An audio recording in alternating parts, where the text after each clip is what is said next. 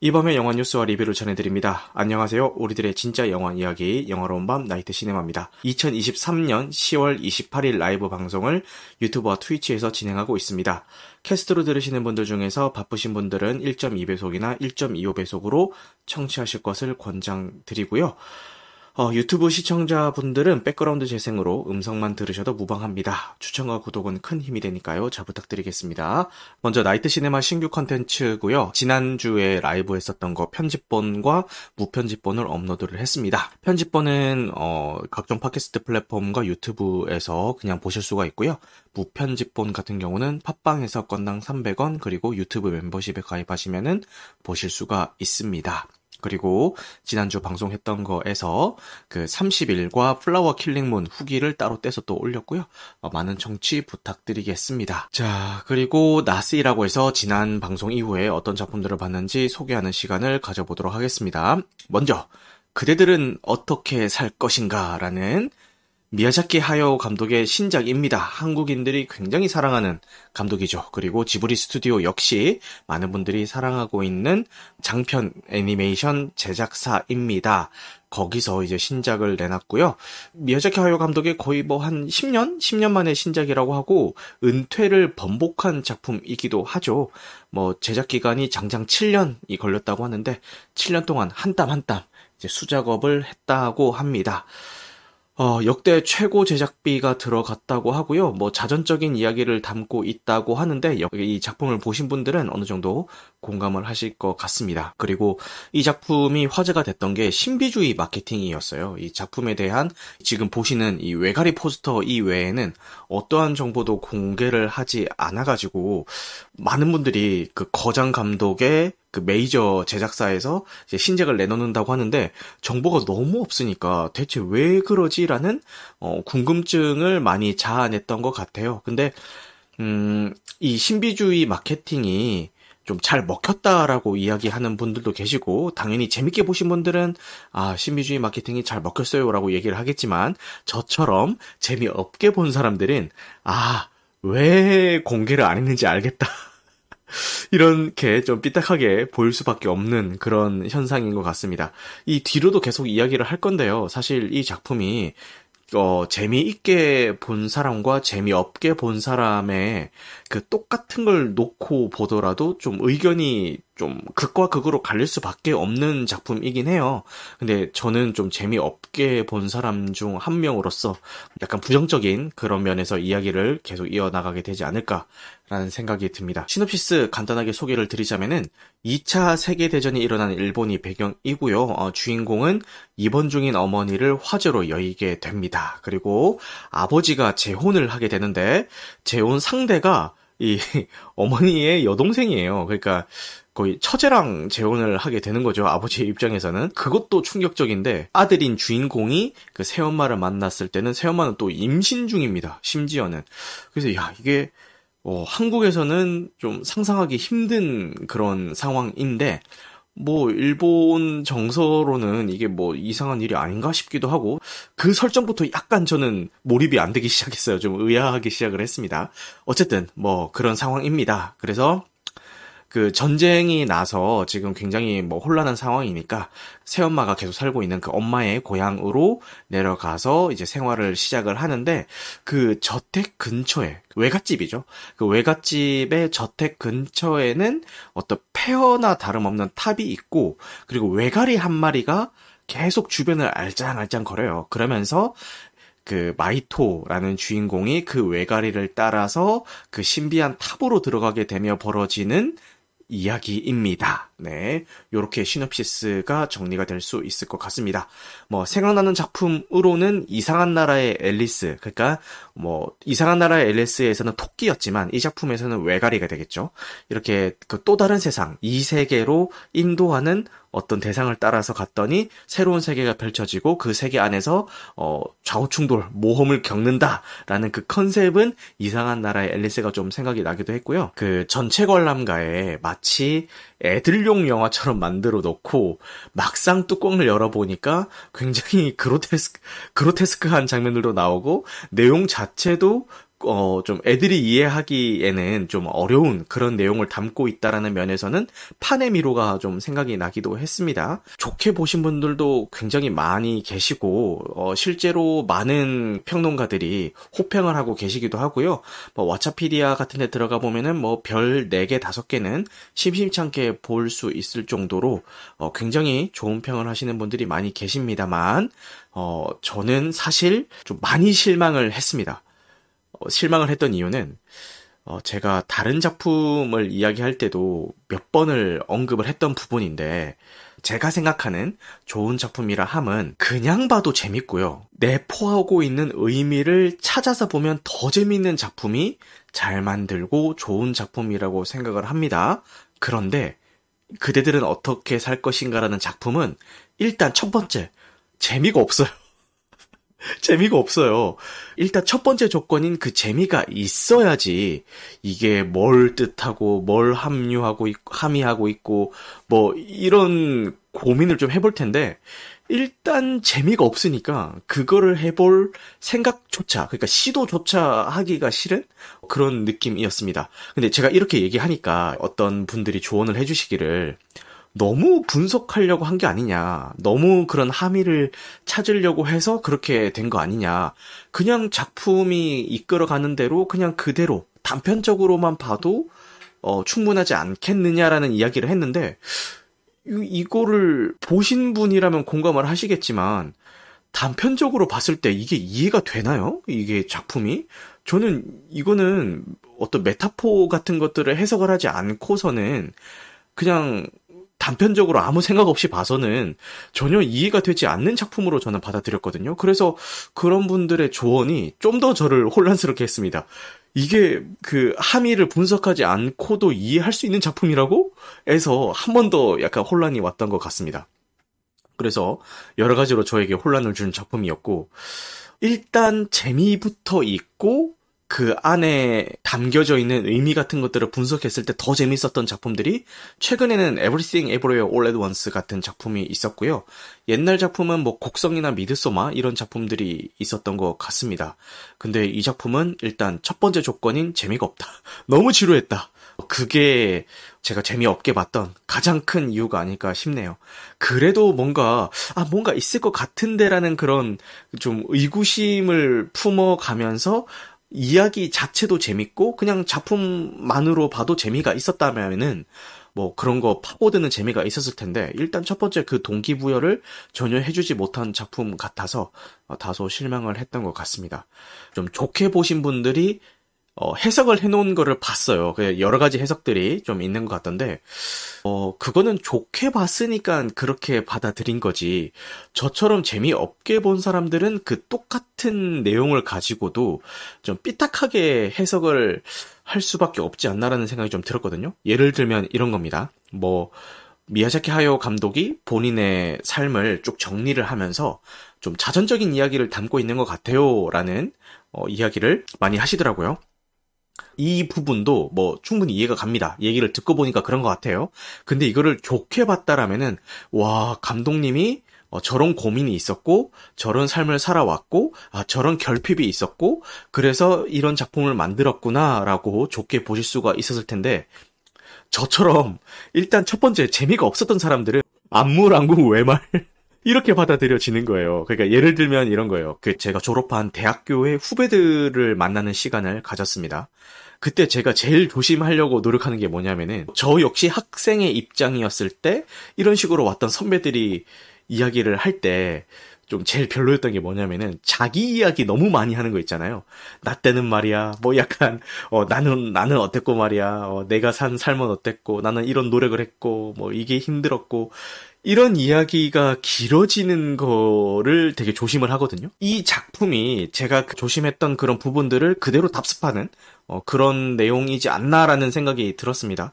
일단 재미가 없었기 때문에 좀 그렇게 느껴진 거겠죠. 그리고 또 다른 좀 뭉클했다 이렇게 말씀하시는 분들은 기성세대가 현재 세대나 미래 세대에게 우리는 이런 과오를 저질러 왔고 이런 잘못들을 했지만 너희들이라도 좀 잘해봐라라는 메시지를 담고 있는 것 같아요라는 그런 그 해석들을 하시던데 물론 이거를 좋게 보신 분들은 아 기성세대가 본인들이 잘못했다는 것을 인정하는구나. 정말 참된 어른이구나.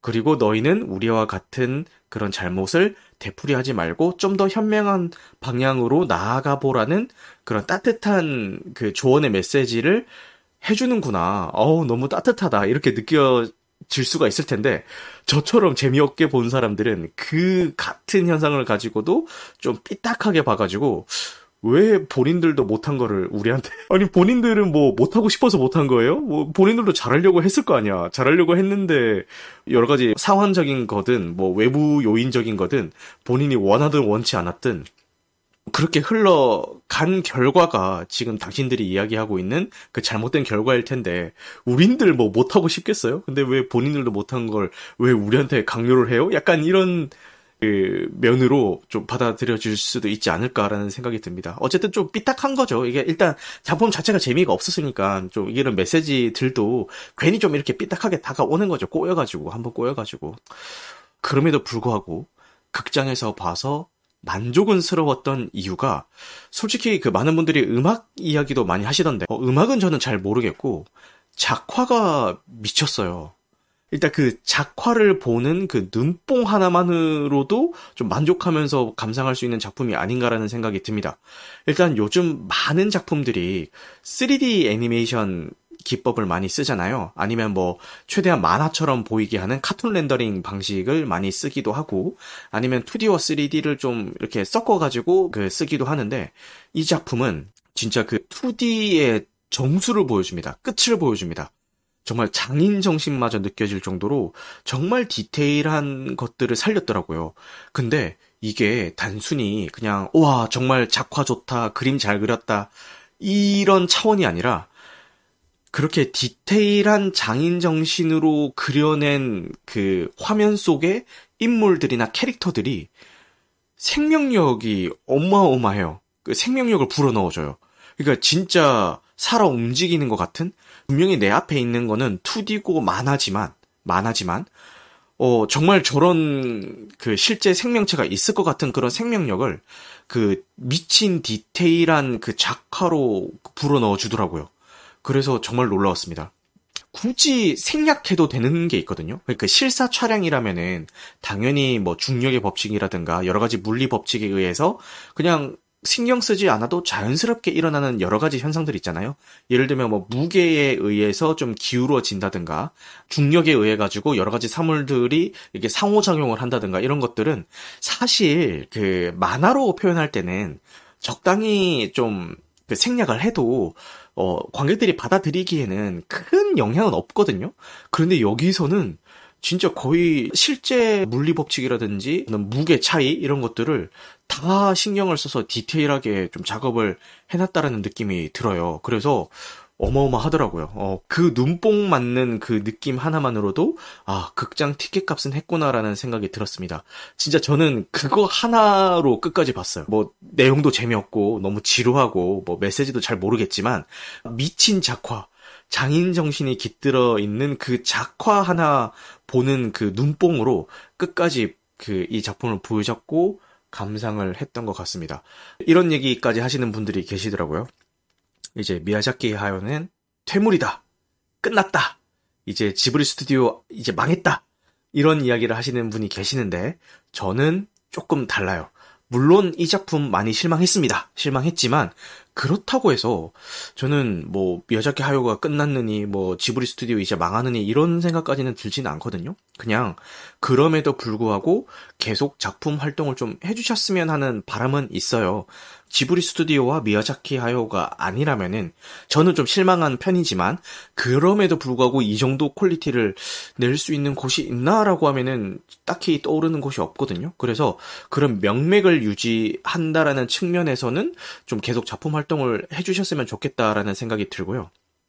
수많은 좋은 작품들을 내놨던 스튜디오와 감독인데 최근에 몇 작품 좀 삐끗했다라고 해서 이거 그 지난번에도 똑같이 얘기했는데 최근에 몇 작품 삐끗했다라고 해서 이게 뭐 그 감독이 감 완전히 잃었느니 이런 이야기를 하는 거는 저는 아니라고 봅니다. 기존에 보여주셨던 역량이 있기 때문에 충분히 옛날 그 감을 찾아가지고요. 어, 대중들이 좋아하는 작품을 충분히 만들 수 있는 스튜디오와 감독님이라고 생각을 하고요. 뭐 은퇴에 뭐 선언했다가 번복했다가 왔다 갔다 하고 계신 것 같은데 좀 마음 좀 다잡으시고 다시 작품 활동 왕성하게 해주셨으면 싶은 생각이 있네요. 작화는 신카이 마코토가 더 좋다라고 하시는데 글쎄요 좀 결이 다르다고 해야 될까요? 좀 장르가 다르다고 해야 될까요? 이번 작품 보시면은 제가 어떤 이야기를 하는지 좀 공감을 하실 수가 있을 것 같습니다. 물론 신카이 마코토 감독의 작품도 작화는 굉장히 좋죠. 뭐 이거는 뭐 부정할 수가 없습니다. 근데 이번 작품 보시면은 여기도 미쳤구나라는 생각이 드실 거예요. 예, 그림체가 다른데 어, 둘 다 상당하다 이렇게 생각하시면 될 것 같고 그 각자 작품의 그 특성이 있잖아요. 신카이 마코토 감독은 본인이 잘하는 그 그림체로 본인이 좋아하는 그 이야기 계속 하시면 되고 반면에 이제 미야자키 하야오 감독이 잘하는 이야기가 있으니까 이제 그거는 어, 그 감독님이 그대로 좀 해주셨으면 좋겠다 뭐 이런 바람을 이야기를 한 겁니다. 그래서 그어살 이야기는 여기까지 하고 넷플릭스에서 제작을 한 더 킬러 이야기를 이어가 보도록 하겠습니다. 그레이맨도 그랬었는데 극장 개봉은 했는데 뭐 1주인가 2주인가 걸어놓고 바로 그 넷플릭스 공개를 해버렸죠. 뭐 그런 수순을 따르고 있는 어, 그런 작품이 아닌가 싶습니다. 에일리언 3, 세븐 파이트 클럽, 소셜 네트워크, 나를 찾아줘와 같은 쟁쟁한 작품을 연출한 스릴러의 거장이죠. 데이빗 핀처 감독의 신작입니다. 어, 내용은 결정적인 순간에 아슬아슬하게 타겟을 놓친 암살자가 그 본인을 타겟으로 한 어, 다른 킬러들과 그 흑막을 찾아서 여행을 떠난다 뭐 이런 내용이에요. 뭐 어, 최근에 뭐 마틴 스코세이지 감독도 그렇고 아까 방금 소개해드렸던 미야자키 하야오 감독도 그렇고 지금 소개해드리고 있는 데이빗 핀처 감독도 그렇고 이런 거장들의 신작이 많이 쏟아져 나오네요. 어, 최근에 그래서 행복합니다. 이런 기대감에 살 수 있다는 게 참 행복한 것 같은데 반면에 막상 뚜껑을 열었을 때 좀 만족감을 준 거는 마틴 스코세이지 감독밖에 없지 않았나. 지금 소개해드릴 더 킬러 같은 경우도 이 감독 감독의 명성에 비해서는 그러니까 지금까지 만들어왔던 다른 작품들과 견주어 봐서는 완성도가 좀 떨어지지 않나라는 생각이 들어요. 어, 특히나 그 그어살 같은 경우는 아까 제가 말씀드렸던 것처럼 호불호가 좀 갈린다 이렇게 말씀을 드렸는데 더 킬러는 어, 좀 애매합니다. 부국제 때 상영이 된 걸로 알고 있거든요.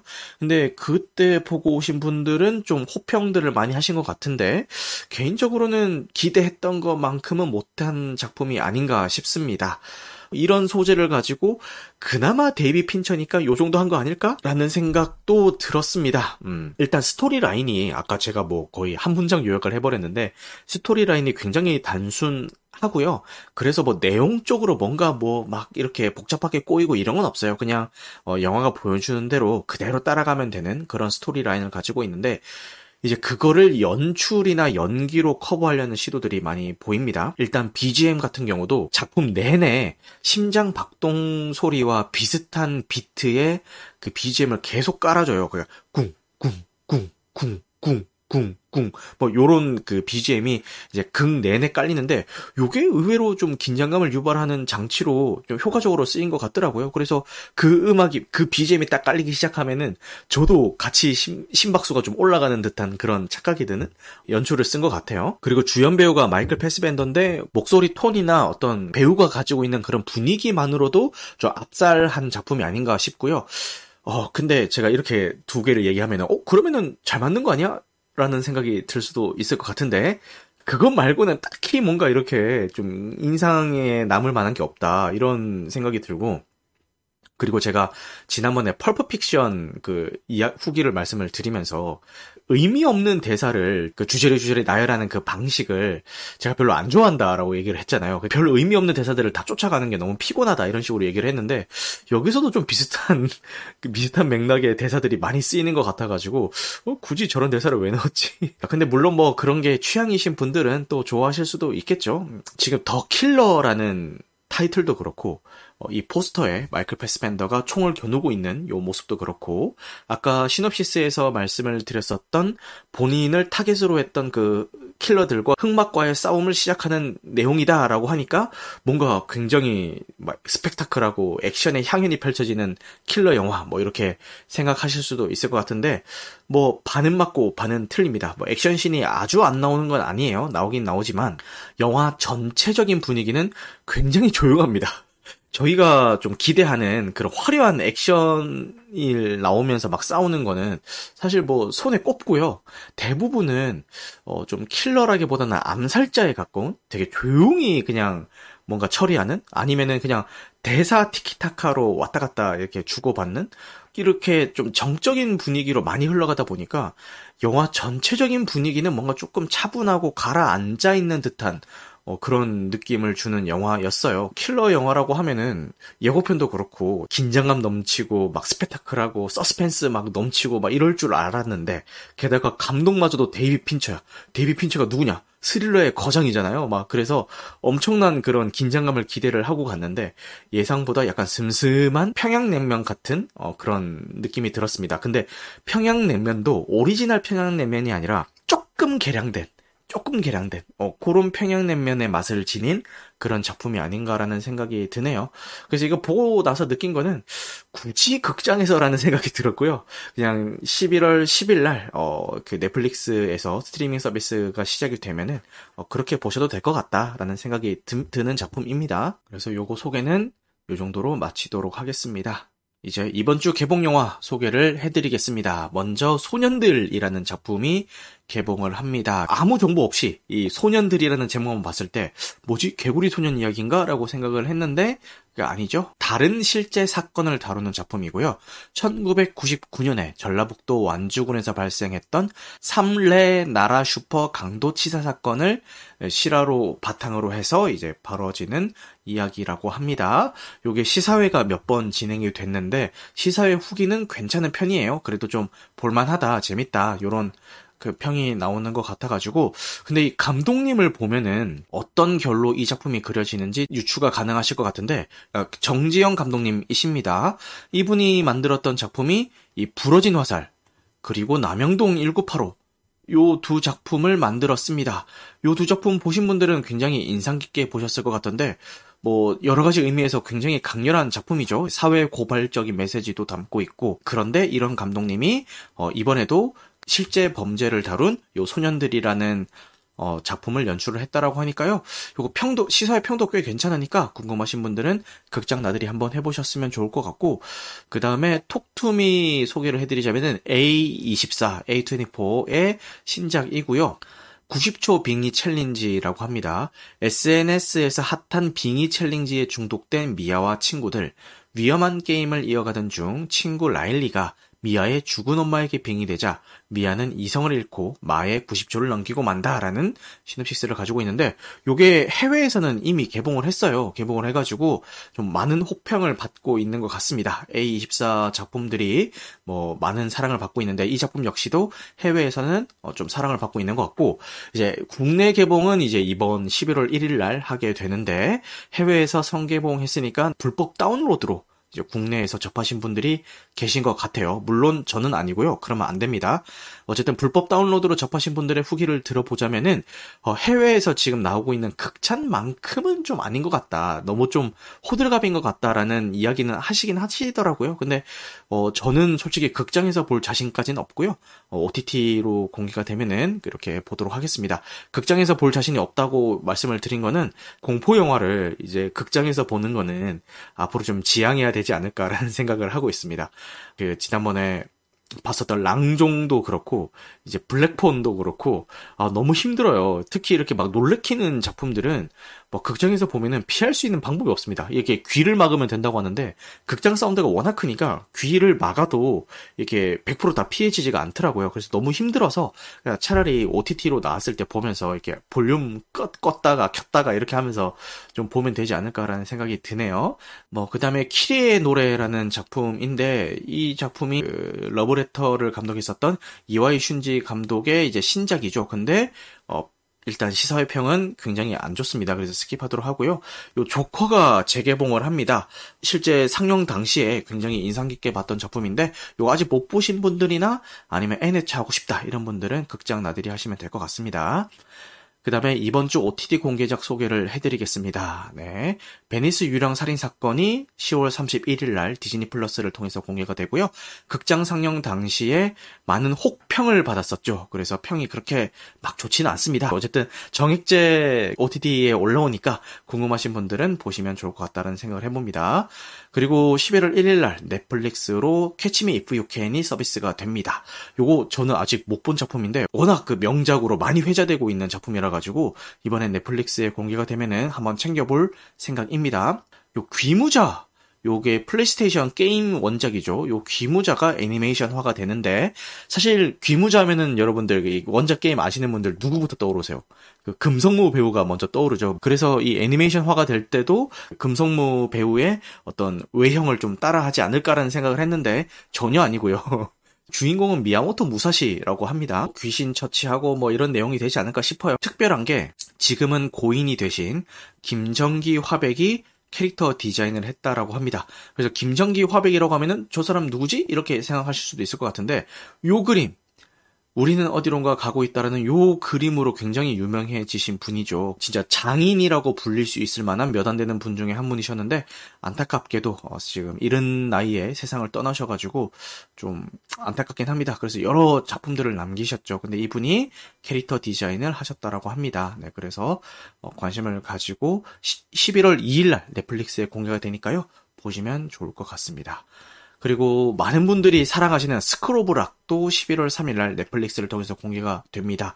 락앤롤 좋아하시는 분들은 뭐 빼놓을 수 없는 주기적으로 계속 보시는 그런 작품이기도 하죠. 근데 이것도 제가 아직 못 봤어요. 그래서 넷플릭스 등록되면은 한번 보도록 하겠습니다. 그리고 슈퍼소닉 2도 11월 4일날 넷플릭스를 통해서 공개가 된다고 하니까요. 한번 보시면 좋을 것 같습니다. 그 다음에 이번 주 영화 뉴스를 소개를 해드리겠습니다. 그 서울의 봄, 많은 기대를 받고 있는 작품이죠. 서울의 봄의 티저 예고편이 공개가 됐는데, 근데 이게 왜 뉴스는 아니고요. 그 서울의 봄의 손익분기점이 관객 수 460만 명을 예상이 된다라는 어, 정보가 있습니다. 그래서 요즘 한국 영화가 손익분기점 460만을 넘긴다는 게 어, 사실은 좀 힘들지 않을까라는 생각이 드는데 일단 예고편은 굉장히 호평을 받고 있거든요. 어, 재밌을 것 같다라는 어, 호평을 받고 있지만 실제 뚜껑을 열었을 때 어떻게 될지는 좀 봐야 될 것 같고 그리고 460만이라는 스코어가 지금 이 시국에 어, 굉장히 좀 힘들 수도 있는 스코어인 것 같아서 어, 개봉했을 때 어떻게 흘러갈지 좀 관심을 가지고 봐야 될 것 같습니다. 그리고 KBS 1TV에서 올드보이의 제작 다큐멘터리인 그 올드데이즈라는 그 다큐멘터리를 상영을 했고요. 방송을 했고요. 보신 분들은 다들 재밌다고 하니까 어, 보실 수 있는 분들은 한번 보시면 좋을 것 같습니다. 그리고 네이버 웹툰 원작인 광장이 드디어 캐스팅이 완료가 됐습니다. 어, 주인공 역에는 소지섭, 조연급으로는 허준호, 안길강, 이범수, 공명, 추영우, 조한철, 차승원, 이준혁 배우가 캐스팅이 됐다고 하는데 이준혁 배우가 이 범죄도시 3부터 시작을 해가지고 필모를 굉장히 탄탄하게 쌓고 있는 것 같아요. 아까 소개해드렸던 이 서울의 봄에도 나오거든요. 디즈니 플러스에서 공개 예정인 그 비질란테 거기도 캐스팅이 돼가지고 나오는데 야 범죄도시 3를 기점으로 이렇게 활발한 활동하고 있는 거 보니까 굉장히 좀 흐뭇합니다. 그리고 이 광장 같은 경우는 그 먼치킨 물이에요. 그 원작 웹툰을 굉장히 재밌게 봤던 입장에서 어떤 조직에서 거의 레전드로 불리는 인물이 있었는데 이 인물이 모종의 사건으로 인해서 본인의 한쪽 다리 아킬레스건을 끊은 상태로 은퇴를 합니다. 은퇴 후에는 뭐 그냥 되게 조용한 삶을 살고 있죠. 비빌거리면서 살고 있는데 근데 어떤 사건이 일어나면서 한쪽 다리에 아킬레스건이 끊긴 채로 은퇴한 이 주인공이 굉장히 분노하는 일이 벌어지고 본인이 이제 나왔던 그 조직을 상대로 일대 다수의 어떤 전쟁을 벌인다. 라는 시, 이야기를 가지고 있는데 약간 그 조닉 분위기도 좀 나요. 어떤 분위기냐면은 옛날에 전설이라고 하는데 얘를 모르는 피라미들 있잖아요. 아니면은 야 옛날에나 전설이지 지금 어 한쪽 다리 아킬레스건도 끊긴 양반한테 쫄 거 없어. 막 이러면서 겁없이 덤비는 무리도 있을 거잖아요.